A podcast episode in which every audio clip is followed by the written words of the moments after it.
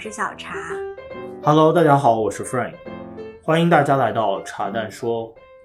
今天我们想跟大家聊一聊关于拍马屁这件事，因为这基本上是工作的每一天都在出现的一个现象吧。不管你在国企、外企、互联网、大公司、小公司，我想这个应该是一个很有共鸣的话题吧。呃，应该是吧。嗯，你讨不讨厌拍马屁的人？呃，其实我觉得没什么好讨厌的。我我觉得这个可能是一个生存方式或者技能吧。总体而言说，我觉得是这样。所以你会觉得，如果特别不会拍马屁的人，换言之，他们的生存之道就是弱一点，就还是这个还是蛮需要的。呃，我觉得不是，就是每个人的特点不一样，跟每个人生存技能不一样，所以你在职场来说，你用什么样的方式在这个环境里面生存或者往上发展，你依赖的技能跟方式可能也就不一样。所以可能拍马屁是一种方式，那有的人就是靠核心的硬技能，他不是他不需要拍马屁，那他也能在职场上生存。不过。客观来说，我们录这一期之前，我想了一下，我从毕业到现在的这个工作的经历里面遇到的这些人，我很认真的绞尽脑汁搜索了一下，没有过哪一个人是他就是啊、能力特别强，然后老板明明很不喜欢他，但还是啊、宠着他或者对他好。我觉得其实就没有这样的现象。就是你就是要让老板喜欢你，不是吗？嗯，我觉得在 就企业的职场环境里面，可能很少有吧。就是，嗯，因为其实客观来说，没有一个职位是非一个人莫属的，就是这个几率或者这个可能性实在太低了。就是这个星球上大部分的公司大部分、绝大部分职位都是都是没有不可替代这个属性的。可能除了科研啊这种，但对我觉得像体育运动或者艺术类的，这个可能就是呃，大家就可以恃才傲物，然后不理会老板的一些态度之类。但通常而言，嗯、通常而言，这种极度恃才傲物，然后不把老板或者是不把别人放在眼里的人呢，可能最后结果也不会特别好。就两个极端嘛，你不然就是像像乔布斯这样子。不然，可能相对来说，只打工这条路会坎坷一点吧。那其实我觉得，还是我说那句话，就是如果你不带着一一点点拍马屁或者讨好别人的性质，我所观察到在职场上相对来说都很难走的风调雨顺。嗯哼，那你你觉得你讨厌拍马屁的人？嗯。我觉得整体其实还好，但是，嗯，我会觉得拍马屁这件事情是个艺术，其实就是让别人开心嘛，然后讲别人喜欢听的话。但是因为拍马屁这件事情，很多时候的场景并不是只是你和被拍的那个老板。如果是在一个你的受众其实会有很多人的时候，我觉得马屁拍不好会让人很别扭。我举个例子啊，我记得很清楚的一件事就是。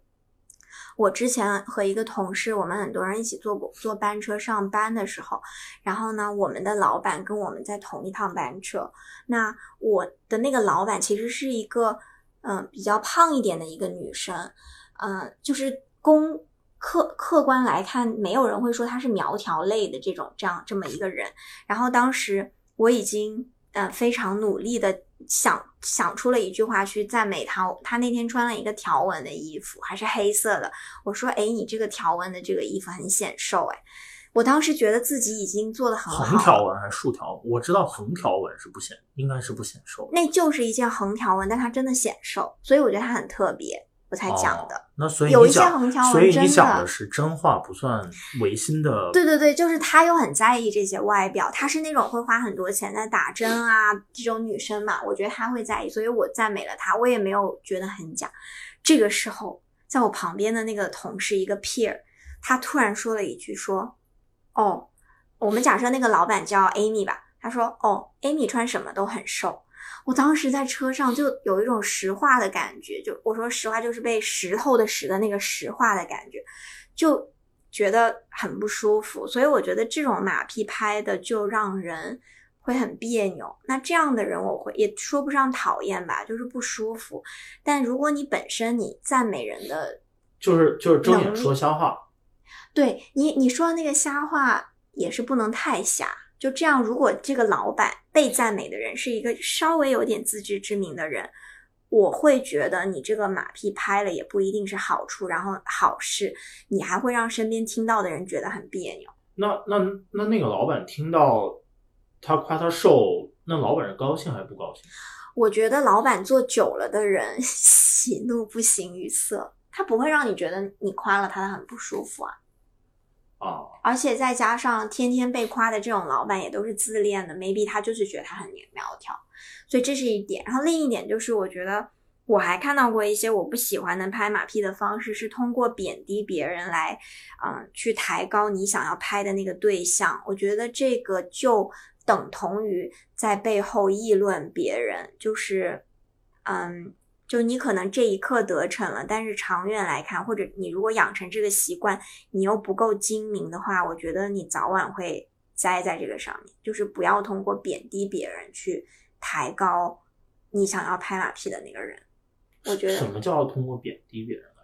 比如说，我之前就很。啊，很就听到过这样的言论，就是同事会在这个老板面前，他特别想说这个老板讲话能力很强，他就在这个老板面前贬低了另外一个老板的 peer，就说不如他，对，就说他说话就怎怎么怎么样很差，然后开会都在讲废话，怎么怎么，我觉得这是一个非常非常有风险的方式，就一定不要通过贬低别人，因为首先你不知道这两个老板之间的关系。然后其次就是，就反正就背后你你有太多不知道的东西，如果你没有十足的把握，我觉得不要去讲这样的话。那我也看到过很多不娴熟的小朋友就喜欢用呃衬托的方式去拍马屁，我觉得这是一个特别危险的方式。哦，你说这个，我觉得我想到一种建议，就是你不要，就是如果你想夸赞一个人的时候，不要用他比他差的一个。标准物去跟他做比较，要用比较好的标准物去比较。比如说，你要夸一个人演讲能力强，你说他跟奥巴马一样的演讲能力，就是就是你把他往上拔，然后你说，哎，你跟奥巴马的演讲能力就媲美。虽然这话听起来有点瞎，但是我们可以找一个稍微再低一点，就可能他喜欢的人啊，但公司然后这样的话，可能别人听着比较舒服。这个就就是我想，我觉得这个还挺好，就不要去贬低。所以除了我暂时想到的这两种以外，整体来说，我们我不讨厌拍马屁的人。我觉得能说好听的话和让大家开心的话的人，本身就挺好的呀。就其实说白了，拍马屁在职场，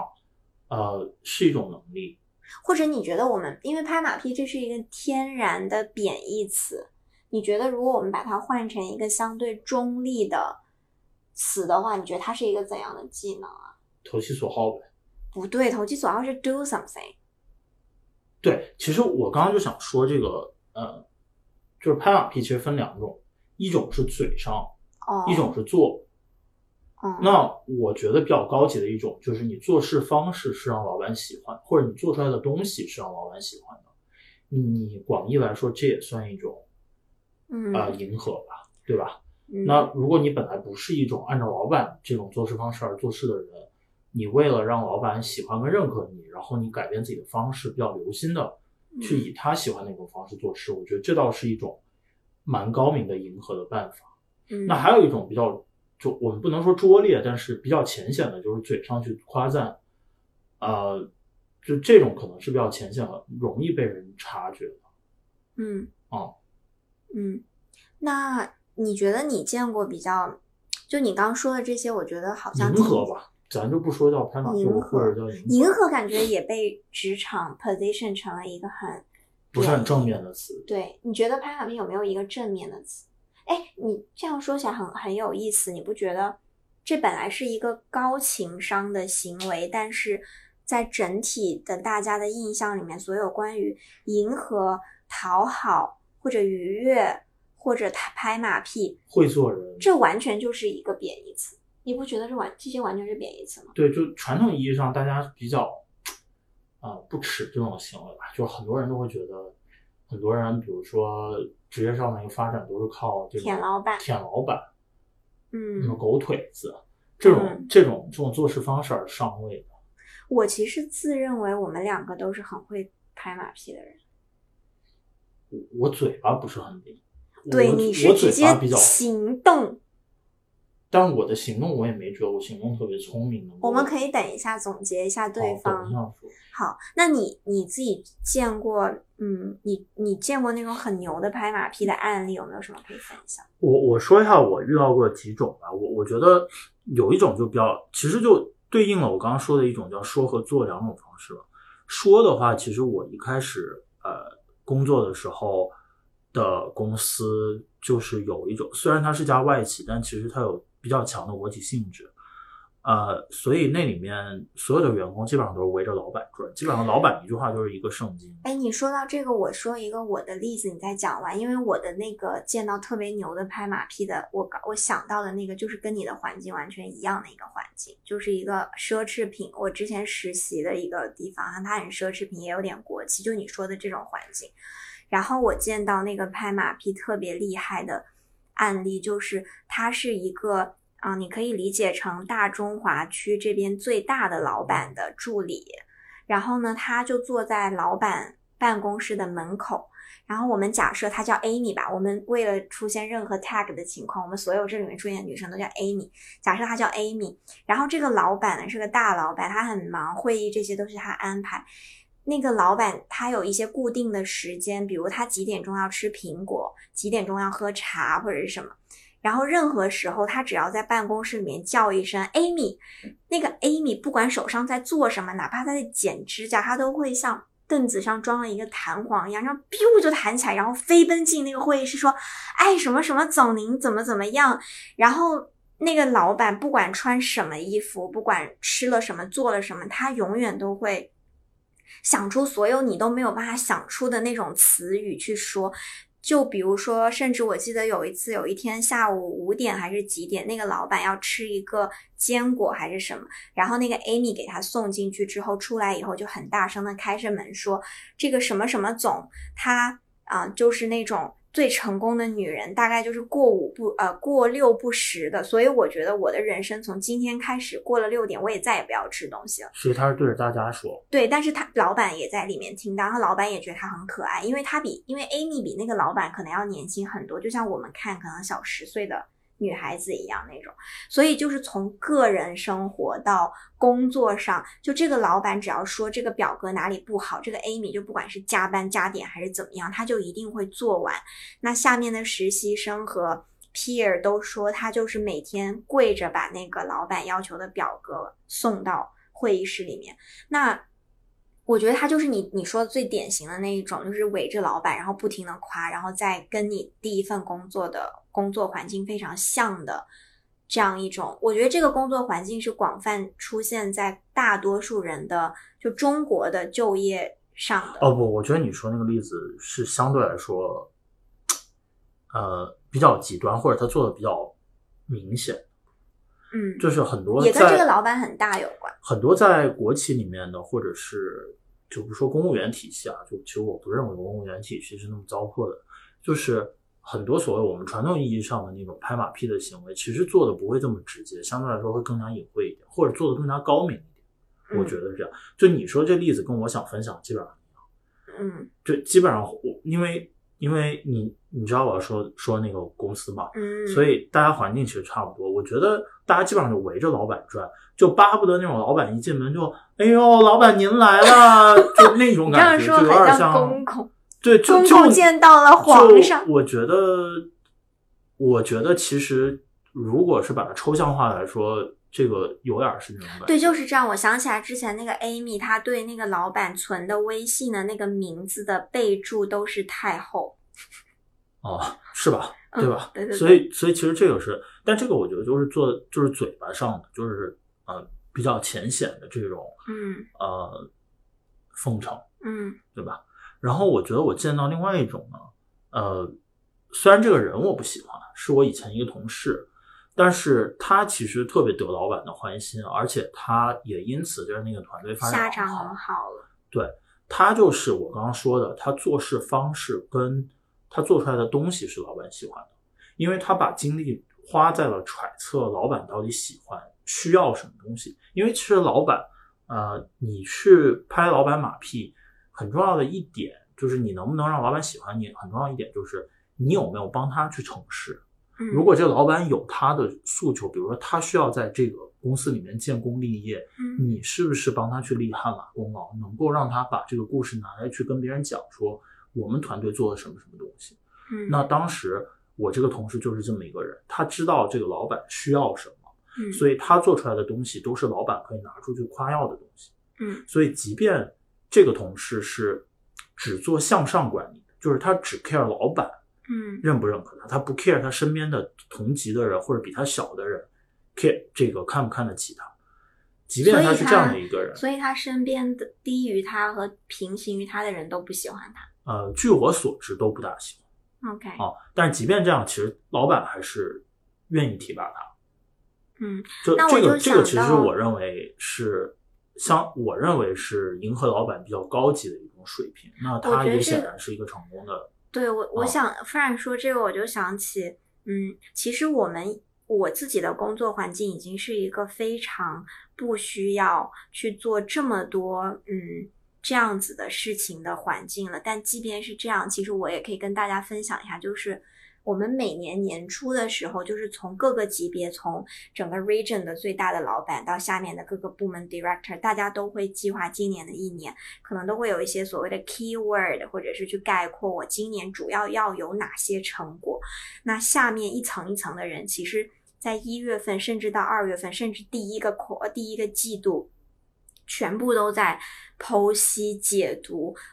上面的人和上面的上面的人，甚至到亚太的那个老板，在一月份的 kick off meeting 上面的那一一整个 presentation，因为它那里面会有很多 slide，他们都会拍下来，就会想，那我今年要做的事情就要去 hit 到这些里面的哪些点，然后我所有的故事和我要做的事情都要包装到可以去响应到哪些。我觉得这就是本质来说，在一些成熟的企业，大家一年一年又一年的运转。做得好的人都会这样吧，也会保就险。就其实我们说的不光是说所谓的拍马屁去奉承老板、阿谀奉承老板，呃，更多的是一种做法，然后你怎么样在企业里面、在职场上去生存或者活得更好的一种做法，嗯，对？吧？嗯呃，但讲到这里，我我 我想再说一点，就是我刚刚讲的我那个同事，呃，我觉得其实，在职场上最聪明的人呢，还是能做到左右逢源、人人交好。就左右逢源当然不是个好词，但但因为我我词汇量有限，我想不出那个好词叫什么。就是不但老板喜欢你的 peer，或者甚至比你小的人也都喜欢。那这种人，我我所见到的往往有什么样的一个特点？就是他首先他姿态特别低，就他不会跟任何人摆架子，他也不会觉得他自己特别了不起，就他对谁都比比较尊重。我已经知道你在说谁了，就是你曾经工作，而且这个人拿到他当时去欧洲非常非常有名的一个读一个 MBA，他是拿到了中国这边最大最大一个老板的推荐信的，对吗？对，其实我当时我找工作的时候也是得到了他的帮助。那其实我对他来说就是一个小弟弟小弟弟。那他其实当时呃没有跟我花很多时间，但是其实他点了很重要的方向给我，我我真的是特别受益。然后那在公司里面，其实大家都很喜欢他，是不管是老板，尤其是老板喜欢，然后其次就是他的同事很喜欢，然后包括我们比他年纪小的人，其实也都很喜欢他。就他从来不会摆架子，从来不会认为自己资历比别人深，然后用用用用一种这种 hierarchy 的这种方式去去压别人。那他喜欢在言语上去讲很多让老板高兴的话吗？我觉得其实不太会，我觉得他我觉得他不属于拍马屁。我觉得他更多的那倒是，但我但我说的就是什么样的人，其实，在职场上，我觉得可能会就是 in long term、嗯或者长远来说，可能会嗯走得更好。我觉得就是这样的。嗯，那啊肯定就是他完美点。老板喜欢他，肯定不是因为他会嘴巴嘴巴抹了油，呃，抹了蜜。他老板喜欢他是因为他 PPT 做得好，那 PPT 做得好背后其实是他的思维逻辑跟表达能力强，这个才是不光就是说就是大家知道做 PPT 不是说我图画的好，或者我那个 PPT 那张排版排的好，嗯，更多的是你背后的逻辑跟故事你能梳理的清楚，讲得明白，这个这个才是最根本的能力。嗯哦但有当然也有一部分人只做向上管理，就像我刚才说的，但是呃，我不是特别认可这种方式。嗯，我觉得人的精力有限，就如果你真的没有办法每一个社交就或者是马屁都能拍得到，或者是讨好都能 reach 得到的话，那嗯，向上管理可能就是如果要你排序的话，那 maybe 你为了更好的生存，那你至少就做到你说的第二种。如果就啊，能讨对，好这就是如果是说你的精力有限，你在职场上只能做，只能讨好一部分人，那你肯定其实是优先，呃，让你的老板对你满意。因为如果你的目标是往上走，当然如果你的目标不 care 往上走，就我只是做一份工作，然后朝九晚五的，那这就另当别论。对吧我是觉得我们的前提是嗯大家要往上走。对你，我是觉得你让老板喜欢你的同时，你尽量不要在迫不得已的时候去想要伤害别人的利益，然后姿态好一点。其实可能不用花很多的心思和精力，一定要怎么样对对下面的不能人。不能踩着别人往上走。对，其实很多人不高级的人，或者是视呃叫什么视野比较短，或者鼠目寸光一点的，就是可能就会有很多斗争嘛，就会踩着别人往上走。嗯，嗯，从长远来讲呢是这样，所以你有没有看到过一些拍马屁下场非常惨烈的人？其实我没有看到所谓惨烈，就是他如果能拍一天，或者呃不这么说吧，如果他能拍一个月，或者能拍三个月，证明其实他他这个拍马屁的一定一定程度上是有存在价值的，就老板不会厌恶他。如果老板厌恶他，其实他也聪明的人其实已经要么就死了，要么就不会继续这种行为了。那我所见到的就是被冷落的。那这个前提就是他所奉承的那个老板失势了，在大的企业失势了。嗯那所以其实就像你说的，他平时在别人看起来就是一个我们说的狗腿子，所以大家心里面都挺鄙视他。等到他老板失势的时候，其实大家也不怎么墙倒众人推。哎，对对对，我觉得我遇到下场不好的也都是，就是他可能曾经很，我觉得这种人往往是他特别的跋扈，张扬跋扈。曾经他抱着那个老板，然后那个老板就非常的照顾他，那他做了很多并不公正的事情，但这个老板庇护了他。那等到这个老板失势的时候，其实再没有人去罩着他了，就比较惨。我遇到的基本上也是这样。所以刚才我们讲到，就是讨好老板的方式，嗯，要不然这样好了，就是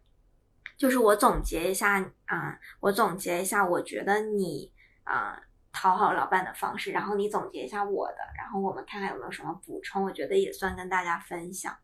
因为我觉得我们两个讨好老板都不算特别别扭的那种，应该人人都可以 copy 的。呃，那要不我先说说你。嗯嗯，我我觉得从做事上，我先说你做事吧。我觉得你做事特别聪明，然后你会明白老板想要一些什么样的东西，然后你能够呃分析出来老板需要什么东西，然后你 deliver 或者你你做出来这个东西，其实是通常能够超出老板的期待，嗯所以这个时候老板通常都比较喜欢你。这就是做事方面。那这个做你这一点的前提就是你管理老板的期待，其实管理特别好。我就是你觉得我是不怕说靠沟通，对你靠着沟通，就是你提前能把话先，你提前敢跟老板把话说清楚。你说这个事情我做得到多少，做不到多少，这个事情我们不能这么做，就是你提你提前能把他预期管理的很好，然后之后你在做的时候，你能不让他对你过度期待，然后你做出来的东西又又多多做一点，所以效果就很好。然后呢，从说话上来说呢，我觉得你有两个特点，第一个特点就是你的思维方式其实跟大部分人直线思往前这种直线思维方式有点不一样，就你总总是你的思维会拐一点弯儿，然后会说出来一些大家会认为比较有意思或者比较新颖的一些想法。就简单来说，就是你的思维整体是不大受限的，比较扩散的，所以你能说出来一些大家会觉得很很有意思的点。我觉得这个所以就是拍马屁说好听的话的时候比较圆滑，也不是圆滑，就对是你说的东西不像在拍马屁，你说的东西就像真心的在夸别人。当然我知道你一般都是真心的，嗯对，我觉得我我可以分享一下，就是关于第二点啊，或者都 both 吧，就是我还没说完呢。哦，那你先说完。然后还有一点呢，就是呃，我要跟大家说一下，我觉得小茶特别敢 challenge 老板，就是他从来不把老板放在眼里。啊，上一份那个老板放，也是放的吧，但是就是小茶不是一个怕老板的人，就是他认为这件事情不对，他就直接说不对跟不好，就他特别不敢，他他特别敢 say no，嗯，所以当一个老板的周围全部都是阿谀奉承的人的时候，有他这么一号人，还挺特别的。我觉得我我想过这个问题，就是关于 say no 这件事情，我我我会觉得，可能我年纪再大一点，我已经不是一个可以被四十岁左右的那些老板认为是小朋友的人的时候，我可能就不能这样。我想过这个问题，你觉得是不是？不是啊，你 say no 为什么跟年龄有什么关系？嗯，你你说你 say no 的时候，通常都会有一个你自己比较强的逻辑。那其实你 say no 不是靠自己的年纪小去 say 的，而是靠着你的逻辑去说的。但是就可以说的更直接吧。我总觉得你的年纪越大，你就需要越稳重。我真的是有这样觉得。我现在是不不怎么需要稳重的。那我觉得按照你现在工作环境，其实是不需要的。OK，那我可以很快速的说一下上面 Frank 说的，我可以跟大家分享的，然后我来总结一下 Frank 的。嗯，我觉得先说他呃，可以讨好老板，通过做事去讨好老板这件事情，嗯，其实很重要的一点，就 Frank 刚讲，我是觉得，嗯，我记得这还是 Frank 之前跟我说，是他老板教他的，就是要 over communicate，对吗？我觉得这个很重要，就是在任何一个工作环境等等，你如果怕浪费他时间，你可以做的是更精简、更准确，甚至你跟他一个很随意的谈话，你都有所准备，但是你一定要 over communicate，然后你让他知道你想要怎么做，他想要怎么样。我觉得这件事情可以让很多很多人受就是你一定要通过在不管是正式还是非正式的场合，提前告知别人你要怎么去做，嗯你要让他知会，嗯千万不要做出一些他心里面没有预期的事情。对没有预期，你当然也可能带给他惊喜，但是更大的可能就是他觉得你你都没有懂我要什么，就更大是这样。对，然后另一方面，关于我跟老板讲，就是讲就赞美别人这件事情，我是觉得，嗯，这是一个心态，就是我自己认为我是一个特别没有妒忌心的人，所以我我除了老板以外，我也愿意赞美我身边的人，但是是真的。我只有很少数的情况，我是讽刺性，或者我真的不喜欢这个人。我当然也跟 Frank 吐槽过一些，我也会去赞美他，但那个我心里很清楚。但这种情况非常非常少，绝大多数情况我是觉得他好的，然后嗯，我去发现他这个好的 motivation 是我想要知道他这个地方哪里真的很好，我可以去学。就包括我现在的老板，我经常觉得他的一些 passion 让我觉得很值得敬佩。我也经常会拿这一点去跟 Frank 说，我说你看他这样真的很难得，我们也要对生活更怎么样，或者对工作更怎么样。就简单来说，你夸别人的时候，都是因为你真心的看到了别人的优点，所以你就是脱口而出。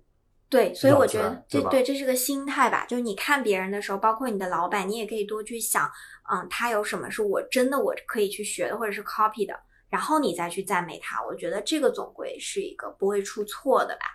嗯，那你说我，那我来说 f r i e n d 我觉得你的话最重要的一点是，首先你不是那种故作深沉的人，就是，嗯，Frank 永远都是个很谦卑的人，尤其是对他的老板，包括他下面的人，所以他就是会，嗯，就是他知道一些事情，他会去分享，但他永远都不会是那种，嗯，就是我之前也在一个很有名的公司啊，我做什么啊，对，然后因为其实很多人到大的公司，他需要给自己立很多的啊、牌子，然后去加很多的 tag 来给自己一些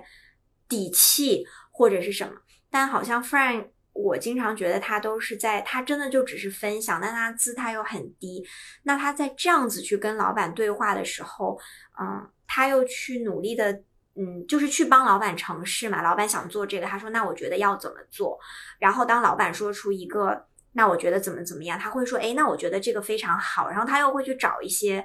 他觉得好的一些原因，就有理有据这样。所以就是你可以理解成是，你可以理解成是装，也不是装吧，就是嗯，就是不故作深沉，然后把自己当成一个小朋友。然后他幸运的一点是，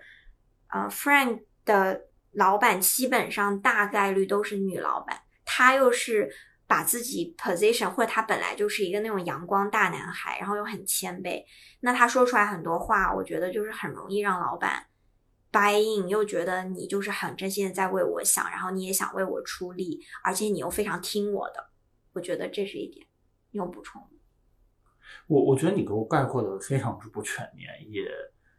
呃，有有不是那么准确吧？那你补充一下。我我觉得，就你想想，你为什么你那些女老板喜欢你呢？我觉得首先我展现出来了一个很认真的态度，就是我不管做事还是什么，就我一开始很多事情我做不好或者我不会做，呃，他们愿意给我时间让我去学跟成长，然后他们能看到我进步的那个轨迹。我觉得很大程度来说，我比较幸运，就是。老板都是比较好的人，他们希望看到底下员工有一个成长的轨迹。虽然他看到我身身上这一点，所以他觉得我不是一个呃油嘴滑舌想要混的人。嗯，我觉得这点很重要，因为他们会觉得我是一个，就像你说相相对来说比较谦卑跟比较认真的一个人。我觉得这个是特别特别 fundamental 的一个东西。然后再一点呢是，其实我觉得这点我跟你很像，但只是我我们两个表达方式不一样。就是当我认可这个人的时候。我一定会想办法去表达我的，不管是感谢还是认可。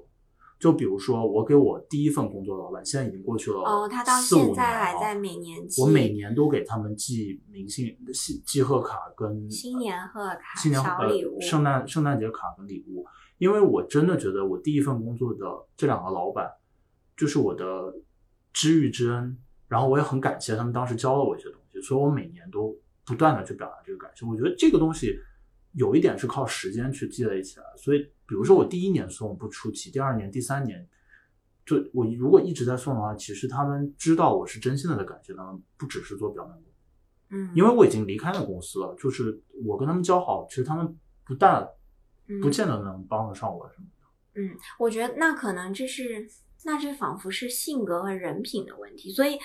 对，我觉得 Frank 是这样吧，然后他也会，嗯，还有一个分享一点，就我们俩可能都有这样，就 Frank 会跟他会很善于跟老板聊一点点私人的话题，不管是啊跟女老板聊一点点感情，还但是你在这件事情上赞美他，他就会很开心啊。我聊我的感，我聊我的私人话题，我聊我赞美他啥？哦，我永远都是他的一个话题，但同时你跟这些老板讲的时候。我当年面试可聊的不是你啊，行吧，那是他另外一个前女友聊的可是另外一个啊，行行行行行，你厉害，反正就是私人话题，我觉得也是一个可以拉近你跟老板的关系的一个一个桥梁吧。我觉得这个有点像撩妹的感觉。好，你分享一下，就是你大概能感觉到他想听什么样的故事。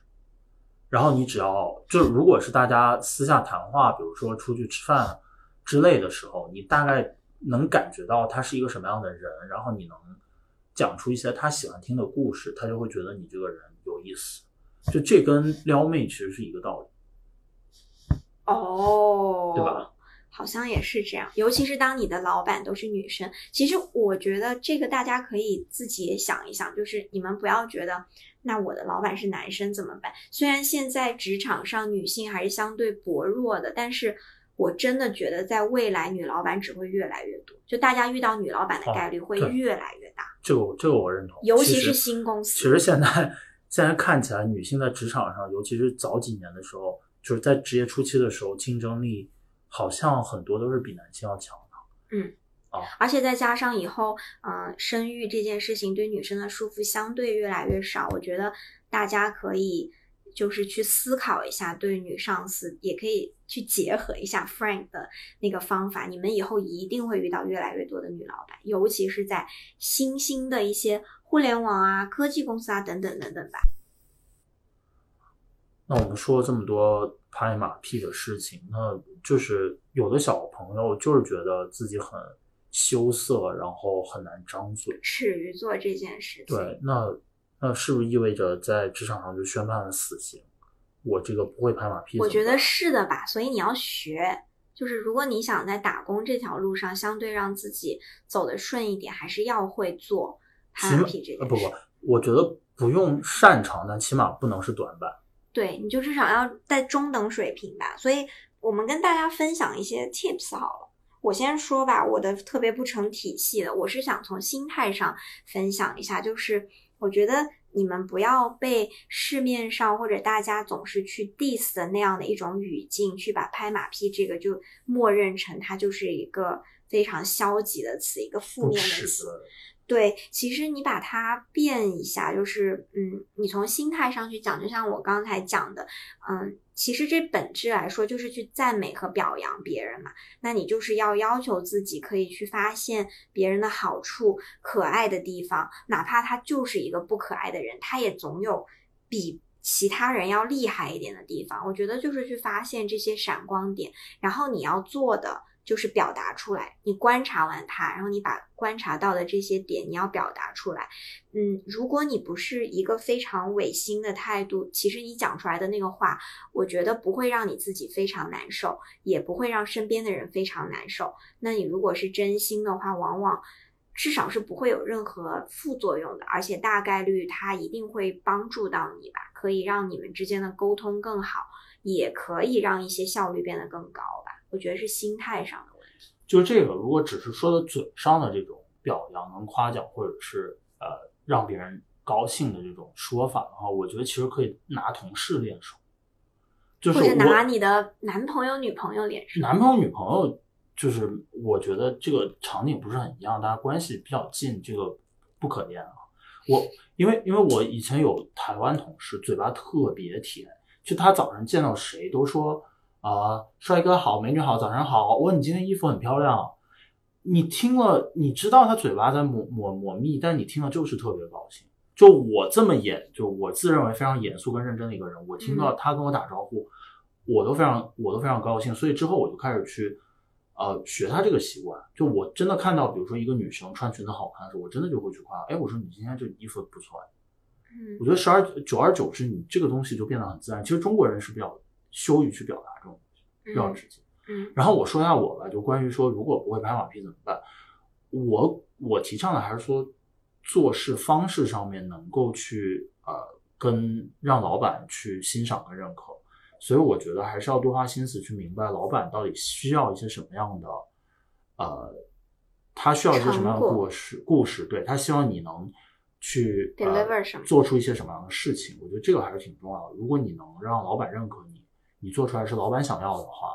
那这个其实你一定程度上你不需要嘴巴上抹蜜，你也可以被老板得到得到老板的认可。那概括一下，就是你要用充分充分的沟通去弥补可能你少说的一些好话等等，要让老板够了解你，你也够了解老板。对，这个沟通很必要，就是你需要通过沟通知道老板到底想要什么，你也需要通过。通过沟通让老板知道你能做出来什么，然后你就不需要额外的邀功啊，或者表扬自己啊，或者赞美老板啊，就老板够了解你，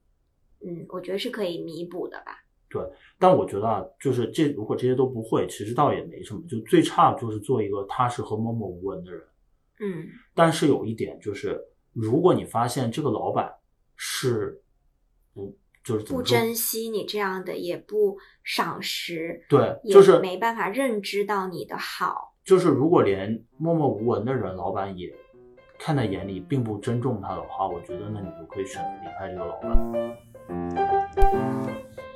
那我们今天就先这样吧，希望大家都可以有一个自己喜欢的老板，也希望你的老板也都比较喜欢你，然后工作整体应该都是开心的。